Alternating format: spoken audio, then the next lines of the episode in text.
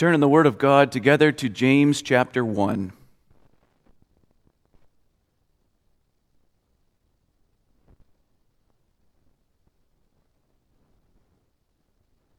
James chapter 1, we'll read the whole chapter. This is the word of the Lord. James, a servant of God and of the Lord Jesus Christ, to the twelve tribes which are scattered abroad, greeting. My brethren, count it all joy when ye fall into diverse temptations, knowing this, that the trying of your faith worketh patience. But let patience have her perfect work, that ye may be perfect and entire, wanting nothing. If any of you lack wisdom, let him ask of God that giveth to all men liberally, and upbraideth not, and it shall be given him. But let him ask in faith, nothing wavering. For he that wavereth is like a wave of the sea driven with the wind and tossed. For let not that man think that he shall receive anything of the Lord. A double minded man is unstable in all his ways.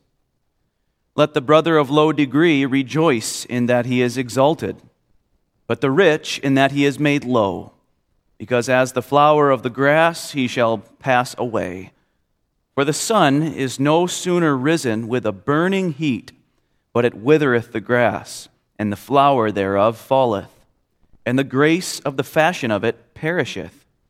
So also shall the rich man fade away in his ways.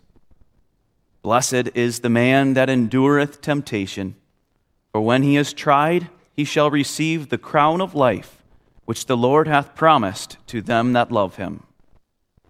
Let no man say when he is tempted, I am tempted of God. For God cannot be tempted with evil, neither tempteth he any man. But every man is tempted when he is drawn away of his own lust and enticed. Then, when lust hath conceived, it bringeth forth sin and sin, when it is finished, bringeth forth death. Do not err, my beloved brethren. Every good and good gift and every perfect gift is from above, and cometh down from the Father of lights, with whom is no variableness, neither shadow of turning. Of his own will begat he us with the word of truth, that we should be a kind of firstfruits of his creatures. Wherefore, my beloved brethren, let every man be swift to hear, slow to speak, slow to wrath. For the wrath of man worketh not the righteousness of God. Wherefore, lay apart all filthiness and superfluity of naughtiness, and receive with meekness the engrafted word which is able to save your souls. But be ye doers of the word, and not hearers only deceiving your own selves. For if any be a hearer of the word and not a doer, he is like a man beholding his natural face in a glass.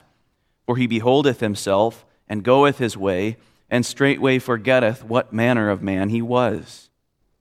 But whoso looketh into the perfect law of liberty, and continueth therein, he, being not a forgetful hearer, but a doer of the work, this man shall be blessed in his deed.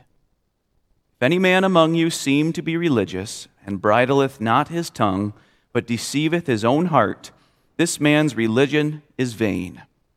Pure religion and undefiled before God and the Father is this to visit the fatherless and widows in their affliction, and to keep himself unspotted from the world. There ends our reading of God's holy and inspired word. The text for the sermon is verses 2 through 4. I'd like to reread that now. Verses 2 through 4. My brethren, count it all joy when ye fall into diverse temptations, knowing this, that the trying of your faith worketh patience. But let patience have her perfect work, that ye may be perfect and entire, wanting nothing.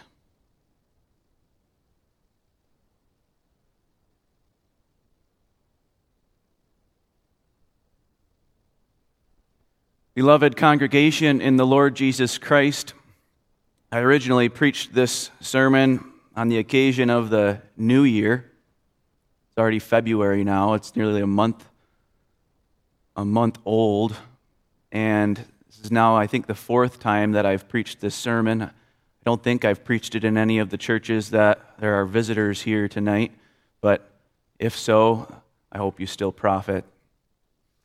The reason I've preached it, not just once, not just twice, but am continuing to go back to it tonight, is the impression that it made upon my own heart and seeing that the Word of God has made an impression on my own heart makes it a joy for me to preach this Word. When we consider the idea of trials and temptations, there, there's always ready application for us. Every single one of us experiences or has experienced and will experience trials and temptations. And the difficulty of counting it all joy the difficulty that arises out of our flesh ought to be addressed by us. Why is it that it's so difficult to count it joy? And it's a matter of flesh versus faith and having a believing perspective of those trials with our eyes on the Lord Jesus and on the God who is sovereign over them.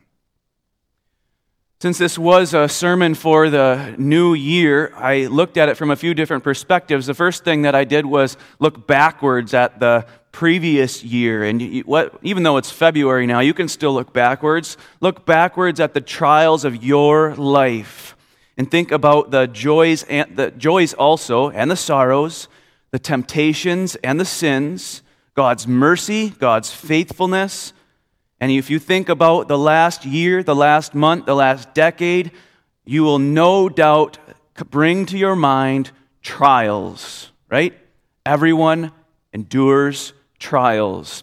But then at the beginning of a new year, and still today, looking forward, we can look forward and say that there will be joys and there will be blessedness. But we can say with certainty also, there will be trials I will endure trials.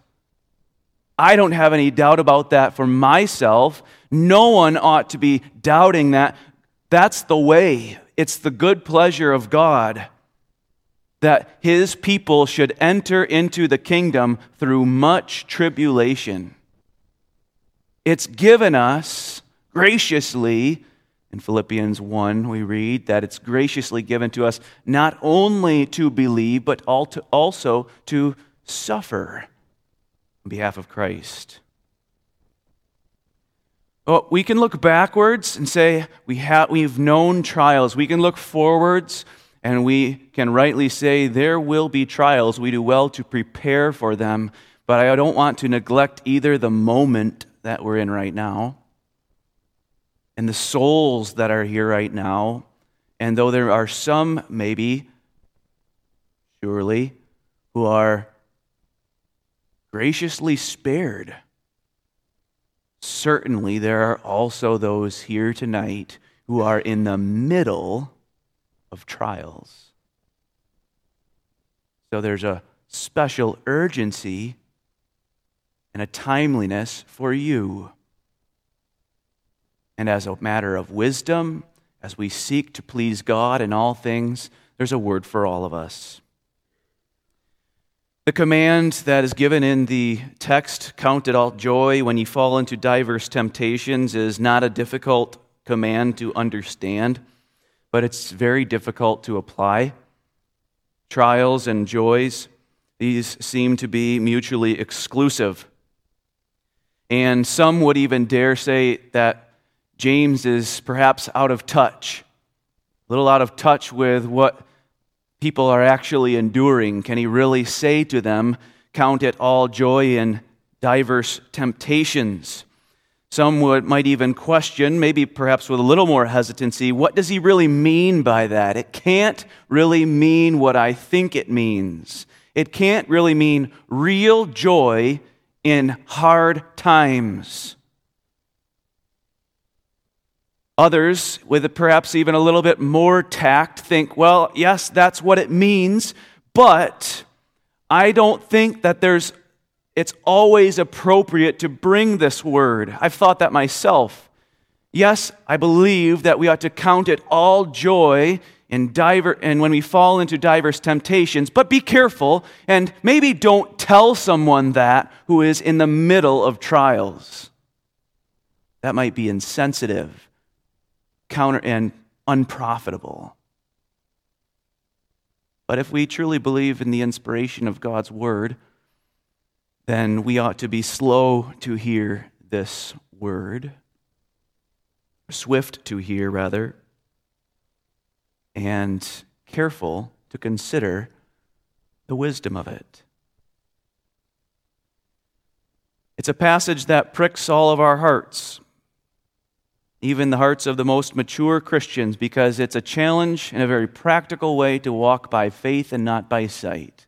Let's consider the passage under the theme Our Trials, a Cause for All Joy. First, the meaning. Second, the reason. And third, the calling. So, when we consider our trials a cause for all joy, the first thing that you notice is that I'm using the word trials instead of temptations. Trials and temptations. You can see even in this very chapter that both are present here. In verse 2, we have temptations. We have uh, in verse 12, temptations again, and then also when he is tried. And in verse 3 also, the trying of your faith. These seem to be interchangeable, and indeed they are trials and temptations. The translators of the King James Version of the Bible used took one Greek word and in different contexts they would translate it in two different ways. One Greek word for one idea that they understood could be viewed from two different perspectives and you understand this too. Because when we think of this one thing from the point of view of temptations, we think of the devil trying, laboring to get us to sin, enticing us to sin. When we think of trials, there is a much more neutral perspective of these hard things, these difficulties. And the purpose of it is not for us to sin, but the purpose of it is God's purpose, which is given in the text to work patience. These, these things need, we need to view this one idea from two different perspectives because we can't really say certain things about these hardships from one perspective, while we can say them from the other perspective. When we view these things as temptations, and when we fall into temptations, we understand that that means that we have committed sin. That's not a cause for joy. That's a cause for weeping. But on the other hand, when we fall into these things from the perspective of God, and they are not an enticement to sin, but they are difficulties that God has placed in our life, there's something there for us to rejoice in.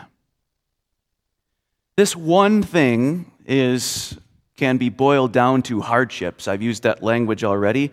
Hardships and afflictions and tribulations of every kind. There's a unity also between the two perspectives in these hardships and afflictions, God is sovereign over every single one of them, and He's always working for His purpose, which for Christ's sake is our good. And in these same hardships and afflictions, the devil is at work, luring us into doubt and unbelief, and to bitterness, and to blasphemy, and every other manner of sin. James is speaking in general terms of what I will call trials. use those terms somewhat interchangeably, but these trials, especially from the perspective of what God has ordained for us in them.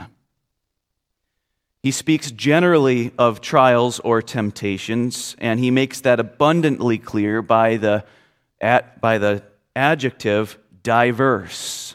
Diverse means of many, of many kinds. Diverse temptations of many different kinds. Now, the saints to whom James writes, these are the 12 tribes who are scattered abroad. 12 tribes who are scattered abroad.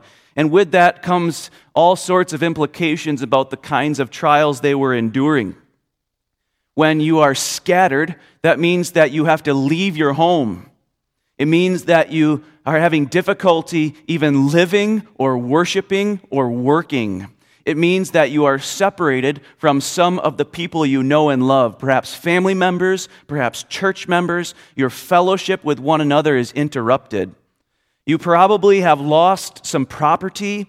You, you may also have suffered great pain under persecution, and you likely have, or almost certainly, have lost some privileges in your life. If you haven't been paying attention to what's happening in Myanmar and what's happening in India and what's happening in many different other places in the world, start and consider that they are being scattered or that they may be scattered at any given moment.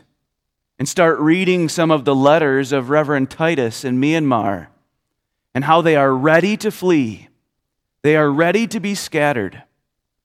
And consider that it may be God's will at some point, if He is pleased, to scatter you Think about what that might mean for you and what kind of pain that might bring you. But when he uses the term diverse temptations, he shows us he's not limiting it to these trials of persecution, but he's speaking very broadly. Literally, the idea of diverse is of many colors. Many colors, many kinds, many types, many modes. There's no distinction made, and that's helpful for us when you look about yourself at the congregation or consider even within your own homes. There are people here that are experiencing some terrible afflictions, and I don't know anything about them. And even if I know all about them, I don't know anything about what they're experiencing. How can I really identify with those who are suffering so differently? Well, here is ground for understanding that even though there's diversity of trials, there's chronic pain, there's terrible grief and loss of loved ones, there's loss of home, there's earthly afflictions, there's spiritual suffering, there's depression and anxiety and mental afflictions, and all of these things. We don't all understand these things together, but we can understand it's difficult, it's hard, painful. We all in, experience them, and we experience them, the text says, when we fall into them. That's part that's the language that accords with our own human nature. That we're not sovereign beings who get to decide what afflictions we walk into.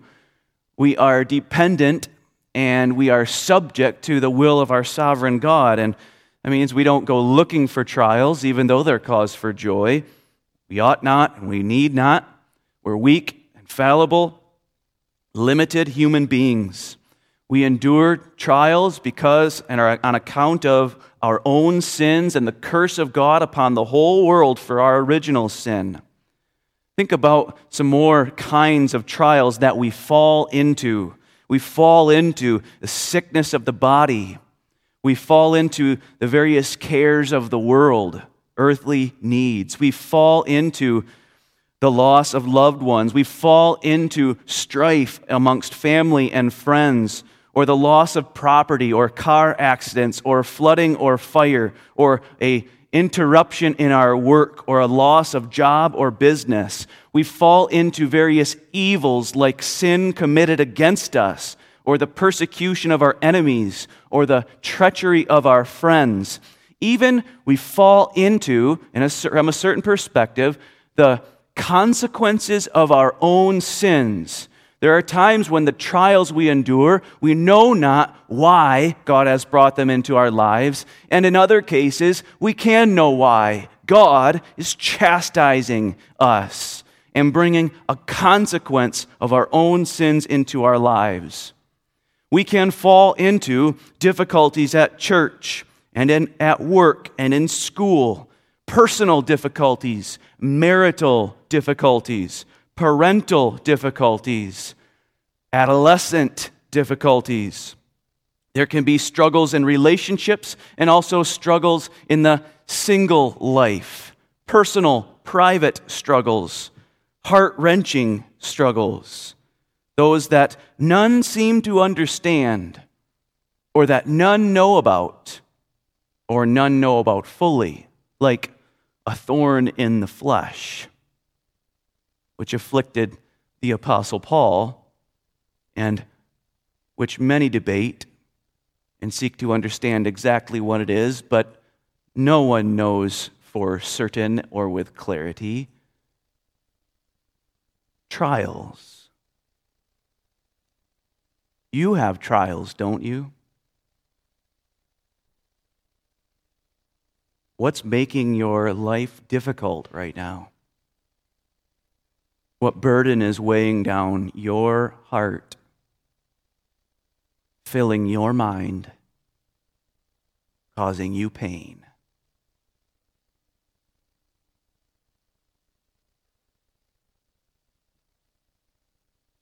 Have your mind on one or two of them? On your own now? Or your own as you feel it for your loved ones? Count it all joy.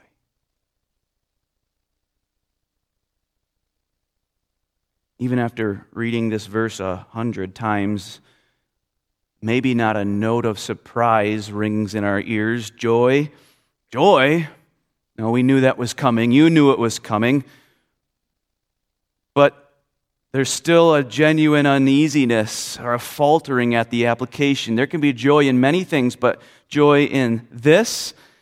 When we think of trials and hardships, we think of many different emotions and affections. We think of fear and worry, sorrow and anxiety. We think of pain. If joy is on our list, it's not near the top of our list for falling into trials. And if we think of this verse and we would be bold and presumptuous and say, maybe there's a better way, a better way to state this, we might expect something else. My brethren, count it all worthwhile. We can get with that. Count it all worthwhile when we fall into diverse trials. We could go along with that. Count it all worthwhile as a part of the big picture. Count it all as a part of God's high and heavenly ways so that even though you don't understand it, just get through it. Count it all to be a part of the debt that we owe on account of our sins. So that there's really no joy to be found here, but we understand that we deserve these trials. And there may be truth in all of those things, but none of them are inspired here by the Spirit of God. What is inspired here is to count it all joy.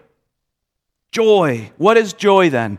We can't redefine it to mean something new, to mean something that we can maybe accept in our trials. Joy is the experience of gladness. You know what it is. You felt joy in various ways. Joy is closely associated with happiness and things that are good. But there's the difficulty, isn't it? When we think about trials and temptations, you may rightly consider those things to be evils. Evils. There's all kinds of evils in our life, hardships, and now we're supposed to count it all joy, which is associated with all things good and delightful and pleasant. But these things are evils. There's our difficulty in applying this thing. And not only do we count it all joy and we regard it as a reason to experience gladness, but we are called to count it all joy. All joy refers to a complete and undisturbed joy. Complete and undisturbed joy. So that it's not mixed with sorrow, but it's a full joy. Nothing is robbed of that joy, but it's full. I want you to think now about these trials and remember that they are all in all of our lives. We all have trials for all of our life.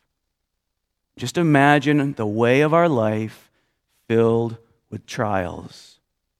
Sometimes they are enlarged, sometimes they are intense, but we have all these trials, and with those trials comes pain and sorrow and grief and all kinds of hardship. But then at the same time, without being disturbed and without taking, without taking away from the realities of pain, there is also an unmixed joy trials and everything that comes with them, and joy overlapping each other.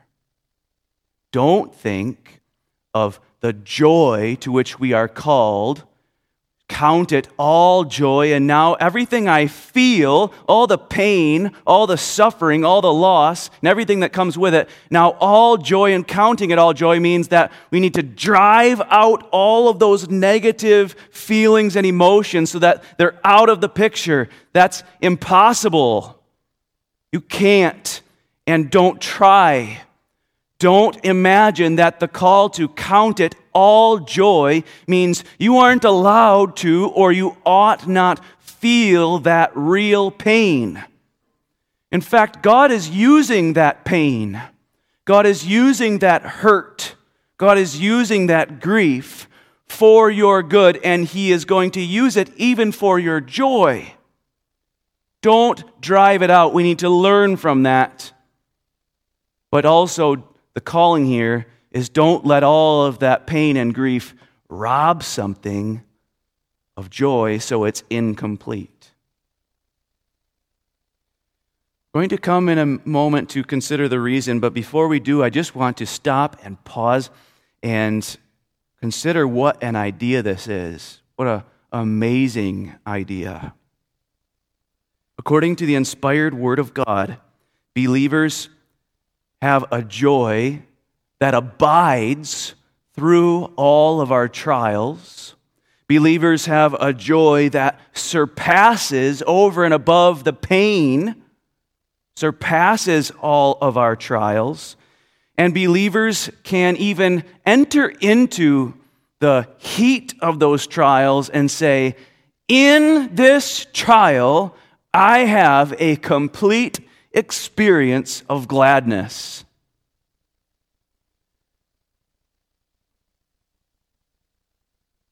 When you look back and think about the trials of the past year, that may prick our hearts. It surely will. Did for me. We're far more like the Israelites in the wilderness, murmuring and complaining, than we were like Job and the prophets who patiently endured to see the end of the Lord. And for those sins, and that is sin, we confess them before the face of God and we cast ourselves on the mercies of the Savior and seek a cleansing in His blood. And we resolve in our hearts to turn from that way of suffering to a way of godly suffering and to rejoice according to the Word of God when we fall into diverse temptations. And we even allow our remorse our godly sorrow for suffering poorly, to launch us forward so that we suffer well. And think about what a privilege it is to look forward. I don't think anybody here would object to my statement earlier that there are trials ahead for every one of us.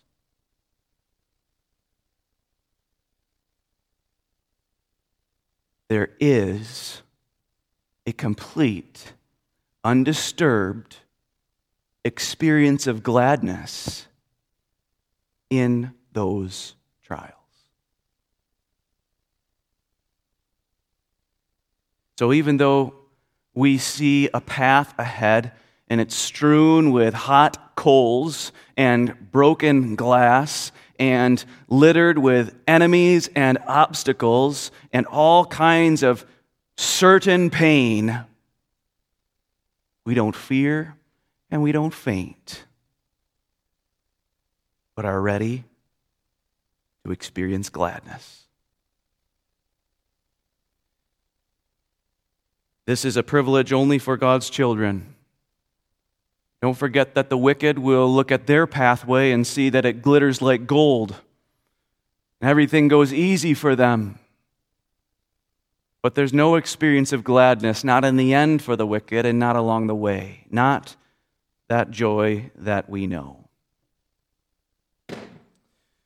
The reason that we are that we can count it all joy when we fall into diverse trials is that God has a purpose in it.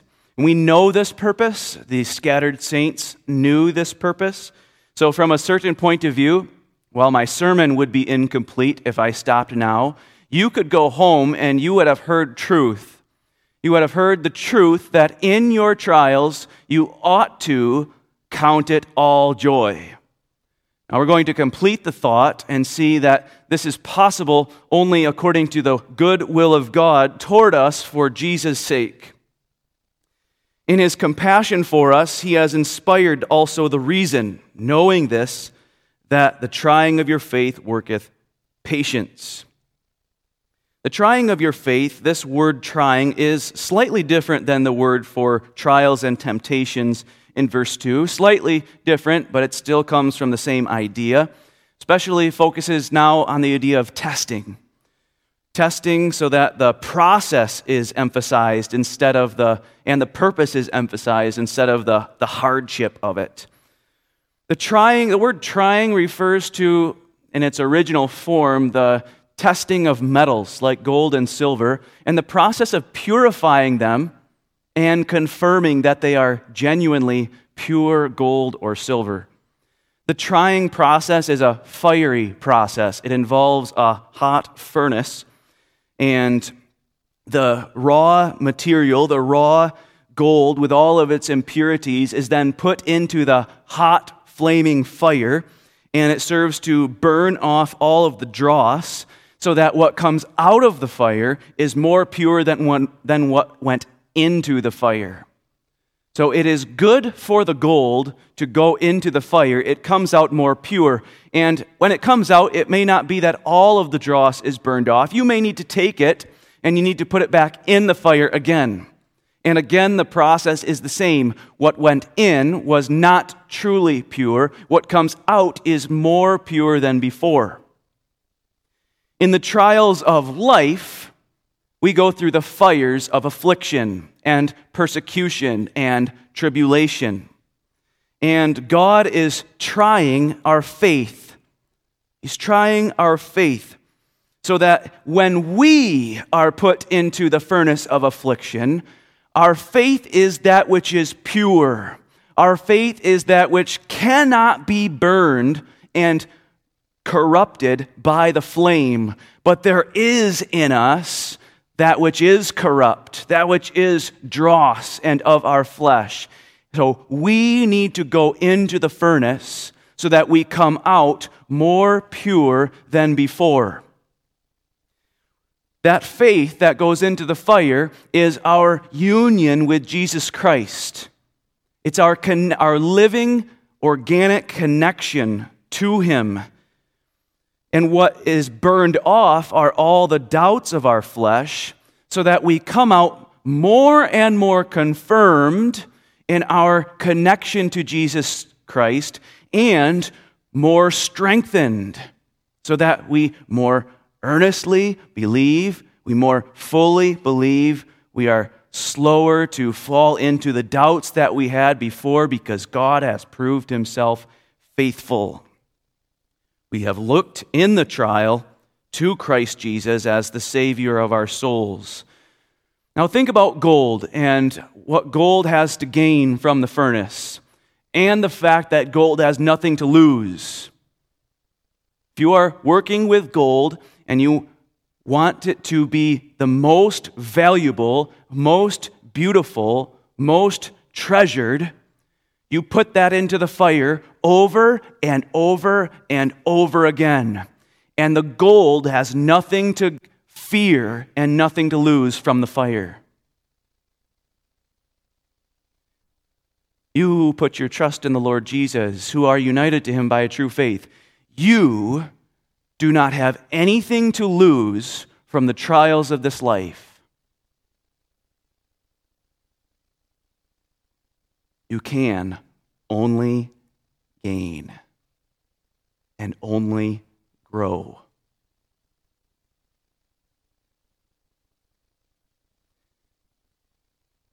The trying of your faith worketh patience.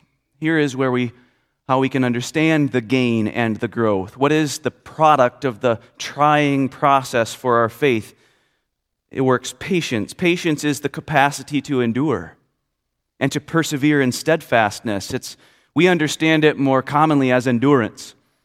And so it's not just the fortitude to wait or the ability to just sit for longer than we thought while we wait for something to, be, to come to us or to be given to us, but it's stamina and endurance in the face of great difficulty.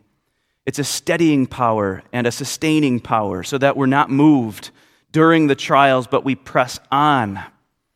The principle that the trying of our faith works patience is easily illustrated in the realm of athletics. As athletes seek to improve in their sport, they go through trials. The marathon runner tests himself. That's how he practices. And if you set out at the beginning of the year, if it's your New Year's resolution, or you see the weather beginning to be nice again, and you think, this is the year I'm going to run the riverbank run, then you might start out this week and say, going to start slow, going to just do two or three miles. A two or three mile run, and that's going to be a good start. And so you start out with good intentions, and you get on the road, and you start running, and you only make it a mile and a half you didn't even complete your small goal. You failed. But as a marathon runner and as someone who understands the principle of working endurance, you're not discouraged.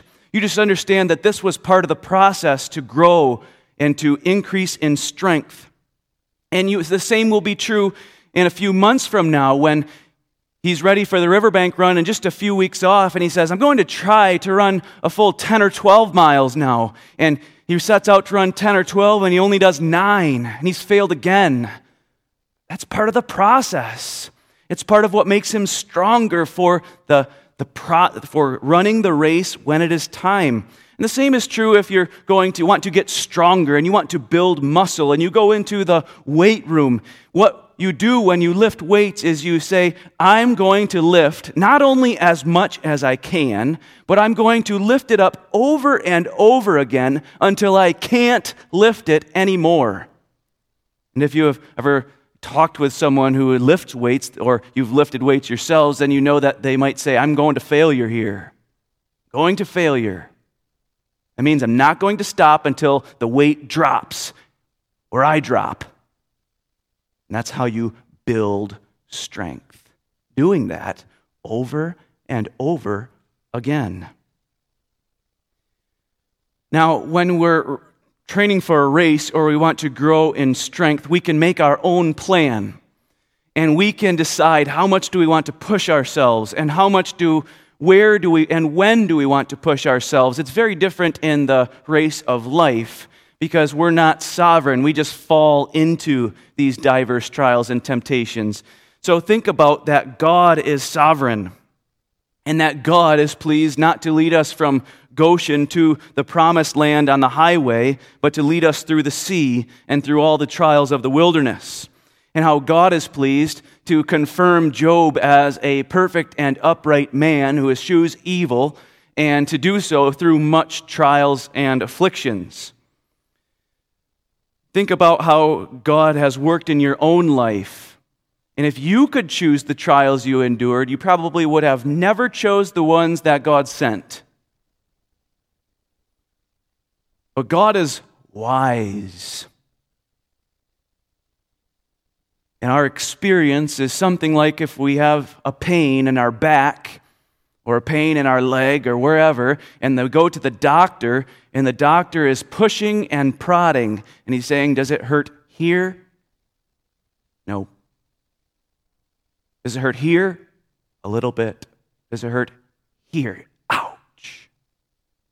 That's where it hurts. That's where the I'm injured. There's a problem here. Now, God, the great physician, has ordained a path for you, for every one of us, and He's constantly guiding us by His hand into the right trials, not so that He can discover where is the weakness, but so that we discover where is the weakness, so that we discover here. You must learn and you must grow, and you must be humbled, and you must look up.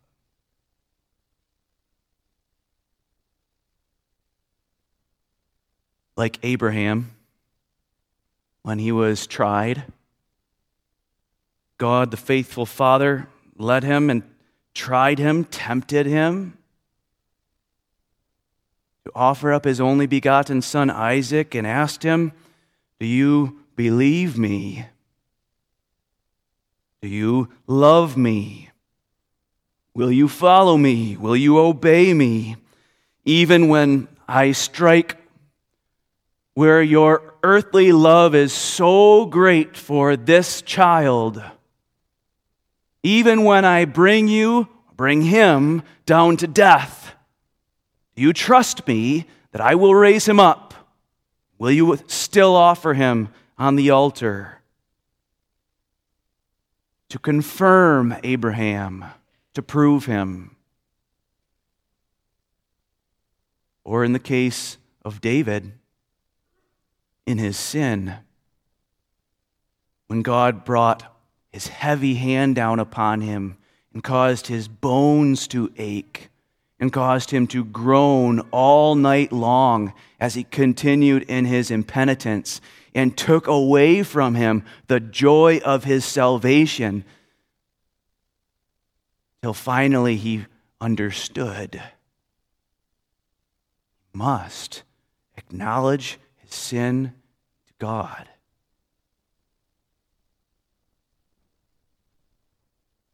Or in the case of Job, who was an upright man who was receiving no chastisement for any weakness in himself. He still grew through all those trials, even though the occasion for it was to answer the devil, who said the only reason Job fears God is because he has it so good. So God gave the devil permission to afflict him, to prove Job, to prove that faith between Job and his Lord, and that it would endure, would endure throughout all of those trials. Where is God pressing upon you and your heart, your mind, your life? Where does it hurt? And perhaps looking forward, what do you love the most? He may be even unduly to a degree that is out of harmony with the first commandment, loving these things, loving this person more than God Himself. It may be that God presses there till it hurts but it's for your good. It's going to work patience. And patience has a work of its own. According to verse 4, let patience have her perfect work, that ye may be perfect and entire, wanting nothing. A perfect work is a completed work, it's a work that has reached the goal. And the recipe for patience's perfect work is has only two ingredients. It has the ingredient of time and the ingredient of trial. Through time and through trials, patience is reaching its goal. So, as the trials multiply and intensify, and as our enduring of the trial molds and shapes us, the end result of the trials of our complete walk in this world is a whole saint, a perfect faith that is ready to praise the God of his or her salvation. This is our sanctification, which God accomplishes in those who belong to Jesus Christ by his Holy Spirit and through the means of the Word and making use also of the many trials and afflictions that he has ordained and graciously gives to us to prepare us for the kingdom of heaven. We know this. We know that God is using our trials. And because we know this, we can count it all joy. This way of thinking isn't natural for us. Only when we come to know God as our Father for Jesus' sake, and as we come through the gospel to know His wonderful power, His amazing grace, His abundant mercy and his absolute sovereignty and his incomprehensible love only when we come to know God as the God of our salvation and Jesus, his Son, as our Savior and friend can we be so sure that this life which he has ordained for us is good and we have reason for gladness through every part of it. And that even when these trials become these great mountains that are so great, and we can hardly imagine that we can overcome all of the grief and all of the hurt we have experienced in this, in this life or will experience. We have a joy that's in the heavens. It's never touched by the pain that we feel below. It abides and it's even increased through the trials that we endure. And the reason that we can be so sure that we have such a great joy and that all of the great afflictions we experience in this life cannot touch them is because the gospel takes us to the cross. And when we go to the cross of Jesus Christ, we see a trial. And we know something about trials, but there's something there at the cross that we know nothing about because our trials have been emptied of what we observe at the cross, which is the fullness of God's wrath, his punishing wrath against our sins being poured out upon our righteous Savior, and the agonies of hell being endured by him there his whole life long and on the cross, and the experience of complete and utter loneliness and isolation and separation, so that this soul cried out, my God, my God, why hast thou forsaken me? At the cross, there is reason for weeping and gnashing of teeth. That belongs to the experience of hell. In our afflictions, we don't have that. We're spared that. When we're afflicted, we have this living bond to Jesus Christ. It can't be touched, and it can't be severed. And it will endure and only be strengthened until we're finally perfected in the new life. The calling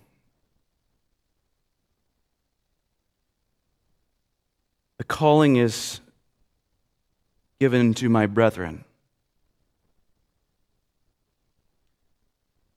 Don't pass over those words, my brethren.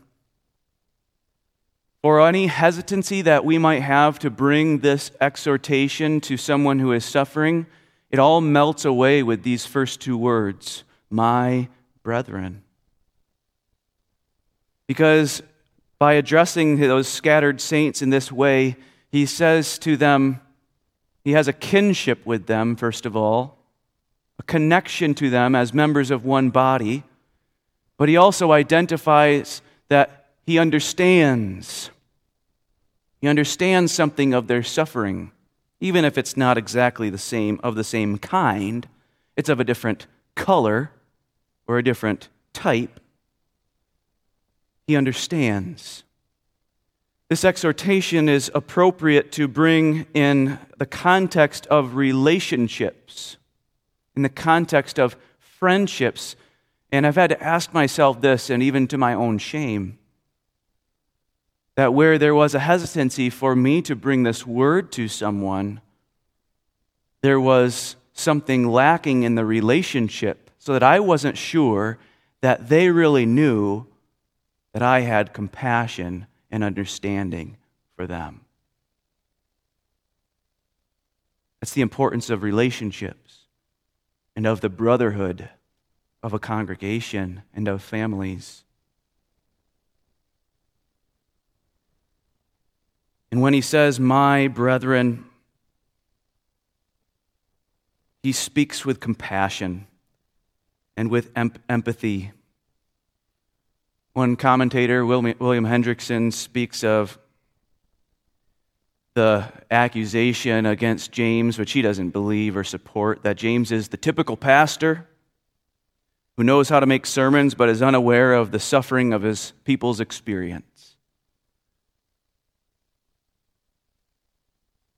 That's not James, and that's not your pastor, and that's not our pastors or brethren. James knew James understood. God's people know pain and suffering. We know obstacles and challenges. So don't despise the encouragement of your brethren and don't be afraid to bring this encouragement to those who are suffering. And if they object, if a suffering saint objects, you're telling me to count it all joy as I'm going through this? How dare you? And build that relationship. Show them you understand not their particular trial, but you understand pain. Remind them of your brotherhood and of the law of Christ and the burdens that we bear with one another.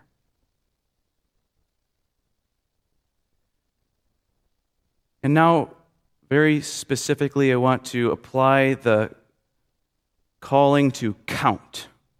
Make an account. Now, if you would go back and look at all of the trials, and for some of you, you have a long, long list and you can put them in a spreadsheet and you can go right down the first column. Here's the trials column, and you can go one right after the other, and you go down and you're in the hundreds or maybe you're in the thousands. For others of you, you can you've experienced one such great trial that if I say to you, go through all of your trials, you think, here it is. This is the trial that I've been experiencing my whole life, the burden I bear my whole life. Here it is. Fine. That's okay.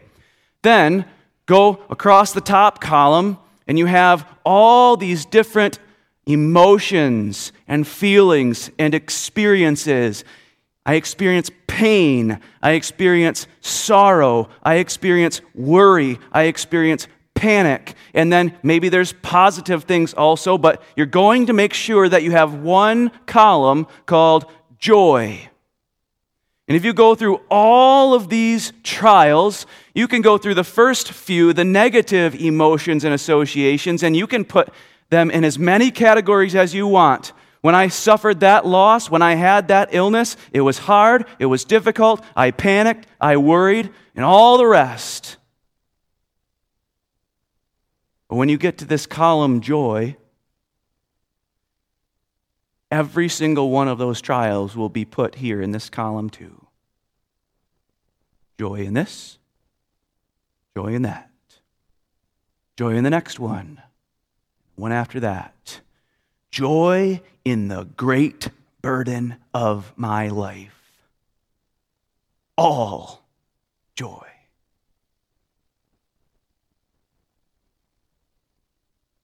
We're going to count it all joy in our trials. Going to need much grace through Jesus Christ. They need to learn to use a new language, use a language of godly suffering. The language of fleshly, worldly suffering is why me? How could this happen to me? Why now? Of course. The language of godly suffering and joyful suffering sounds something like this I believe in God the Father, Almighty, maker of heaven and earth. My help comes from him who neither slumbers nor sleeps. I have hope that my end is good, and that affliction not only has been, but shall be for my profit. I am sure that God's word is true, as it is written. If you're going to suffer in a godly manner, you're going to have to learn the language of the scriptures and the promises of the scriptures. If we're going to suffer in a godly manner, we're going to have to learn how to speak with the language of the covenant and to remember our Father and that relationship and that union with Jesus Christ. And we're going to have to speak in the language of His kingdom, to speak of His great power and His great might and His sovereignty over all things. And we're going to have to learn the language of music and singing and joyful exaltation that we bring even to the depths of the valley of the shadow of death, which is a wherein we still have confidence that He has not left us or forsaken us. And as we speak in this way, in that language, believing in Jesus Christ, we let patience have her perfect work. And when you still struggle to have joy in your trials, don't faint. There's a reason there are still trials to endure. We're not ready yet for heaven. Patience hath not had her perfect work. We're still wanting something. Press on. The experience of gladness in all of your trials. Amen. Our Father, which art in heaven, we thank thee for this wonderful assurance of thy word and for the calling, though it be a lofty one and impossible for the flesh, yet by faith in Jesus Christ and in union with him, we have this confidence and we have this gladness. So receive our praise and use us to magnify thy most holy name as the one who is so good even in our trials and afflictions.